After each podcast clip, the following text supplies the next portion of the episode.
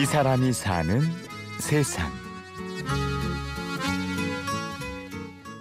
소설가가 되고 싶은 생각은 지금도 있는데 그냥 이렇게 어, 이야기를 이렇게 짓는 거를 그런 걸 되게 좀 좋아하는 것 같아요. 그런 거를 예전에 이렇게 막 꽁트 같은 거 중고등학교 때 막 이렇게 엉터리로 막 써가지고 보여주면 친구들이 이렇게 뭐 웃기다고 하기도 하고 그러다 보니까 자연스럽게 계속 이렇게 쓰게 되고 이렇게 된 것 같아요. 지난 연말 최준석 씨의 세 번째 책이 나왔습니다. 중고등학교 땐 꽁트를 써서 친구에게 재미있다는 이야기도 들었고 20대 중반엔 단편 소설을 써서 신춘문예에 응모하기도 했죠. 그러다 블로그가 생기면서 본격적으로 글을 쓰기 시작했습니다. 글을 그냥 거기다가 약간 이렇게 배설하듯이 올렸어요. 저희가 사무실 원래 건축 사무실은 굉장히 고된 데기 때문에 하다가 그게 모였어요. 좀 모이고 그 중에 모인 것들 중에 건축과 관련된 이야기들이 한 서른 편 정도가 이렇게 짧은 에세이처럼 됐는데 저희 블로그 이웃 중에 출판하시 출판사 쪽에 아시는 분이 있어서 첫 번째 책이 나왔죠. 그렇게. 건축과 무관한 일을 하는 아내도 준석 씨가 쓴 글들을 재미있어 했습니다. 바쁠 땐 책 한 권을 읽기도 쉽지 않다 보니 자연스럽게 건축에 대한 글 위주로 써나갔습니다.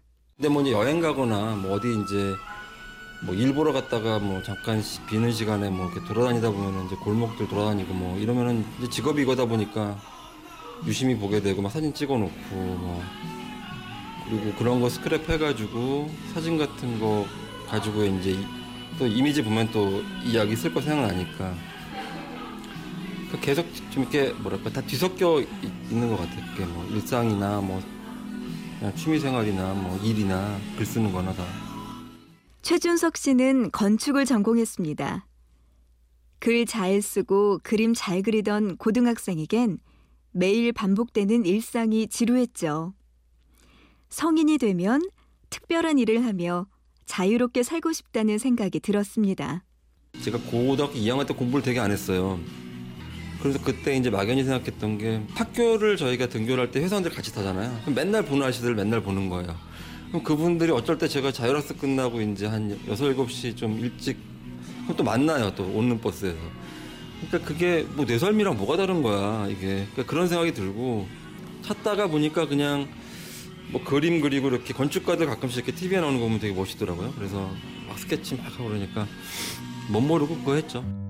학교를 졸업하고 건축 설계사로 일을 하기 시작하면서 준석 씨는 현실에 눈을 떴습니다. 얼핏 보니 멋있어 보였던 일도 그 뒤에는 여느 일과 마찬가지로 고되고 힘든 과정이 숨어 있다는 걸 깨달았습니다.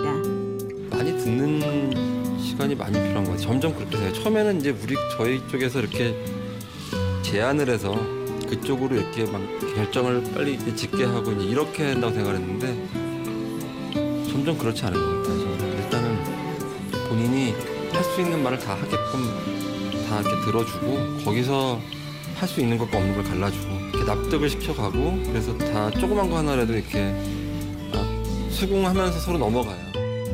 준석 씨는 매주 달리기를 합니다. 글 쓰는 사람들이 왜 달리기를 운동으로 택하는지 직접 뛰어보고 나니 이해가 됐죠. 어떤 예전에 어떤 책을 책을 봤는데 책인지 어떤 뭐 기사를 봤는데 몸과 그 정신이 하나다 뭐 이런 얘기가 있었어요. 근데 그 되게 그럴싸한 얘기잖아요. 그래서 아 이게 내가 정신이 이렇게 해이한 거는 몸이 그런 게 아닐까 해가지고 찾아보니까 뭐 달리기를 하는 분들이 되게 많아요. 의외로 그 유명한 무라카미 하루키도 있고 그리고 우리나라에서 글 쓰는 분들이 의외로 많이 달리더라고요. 그래서 멋있어 보이기도 하고 도안 드는 스포츠고 그냥 나 혼자 할 수 있고 하니까 간편해서 처음에는 뛰었는데 뭐 1km도 못 뛰었죠. 막 뭐 어떻게 템포 조절도 못 하겠고 그러니까 이제 근데 이제 그렇게 몇 달을 꾸준히 하니까 한 5km 정도 그럼 10km 달리기를 하면 좋은 것 같아요. 거기서 생각도 많이 하게 되고 뛰면서. 어떤 공간에 이야기가 담기고 기억이 쌓이는 건 그 집에 깃들어 사는 사람들이 만드는 것이죠. 바쁜 와중에도 계속 글을 쓰는 건 다른 사람들을 위한 무대를 만들면서 오히려 자신의 이야기를 엮어가고 싶은 마음이 더 간절해졌기 때문인데요. 최준석 씨가 짓는 집과 글을 통해 있는 그대로의 자신을 드러낼 때 감동을 느끼게 되는 것도 그런 이유에서입니다. 제 딸이 있는데 그 인형의 집이 있잖아요. 그 인형들은 집에 되게 많은데 이제 인형들을 가지고 놀려면 뭔가 이렇게 무대가 있어야 되잖아요. 집 같은 거를. 근데 그거를 한번 사러 갔더니 그게 뭐 터무니없이 비싼데 제가 볼 때는 그 단면이 별로 매력적이지가 않은 거예요. 굉장히 금방식적 느끼겠다. 공간도 좁고 그러니까 뭐 인형 몇 번 왔다 갔다 하면 그래서 내가 하나 만들어 주마 그러서 이제 집에 펫박스들 많잖아요. 그거를 가지고 한 번을 만들었어요. 계단 놓고 막 약간 재밌게 만들었거든요. 그랬더니 애가 너무 좋아하는 거예요. 거기서 막 연속극을 찍는 거죠. 이제 거기다 막 이제 인형들 막 배치해서 막 뭐 이런 식으로 해서 하는데 그걸 보면서 느꼈어요. 이게 보니까 건축하는 거는 그냥 무대 만들어 주는 거고 그 다음부터 진짜는 거기서 이제 사는 분들이 이야기가 만들어지고 거기에 뭐 어떤 기억이나 뭐 그런 것들이 축적이 될 때 그게 어떤 하나 이야기로 이렇게 되는 거지 무대를 만드는 작업까지는 굉장히 하드한 작업인 것 같아요 건축.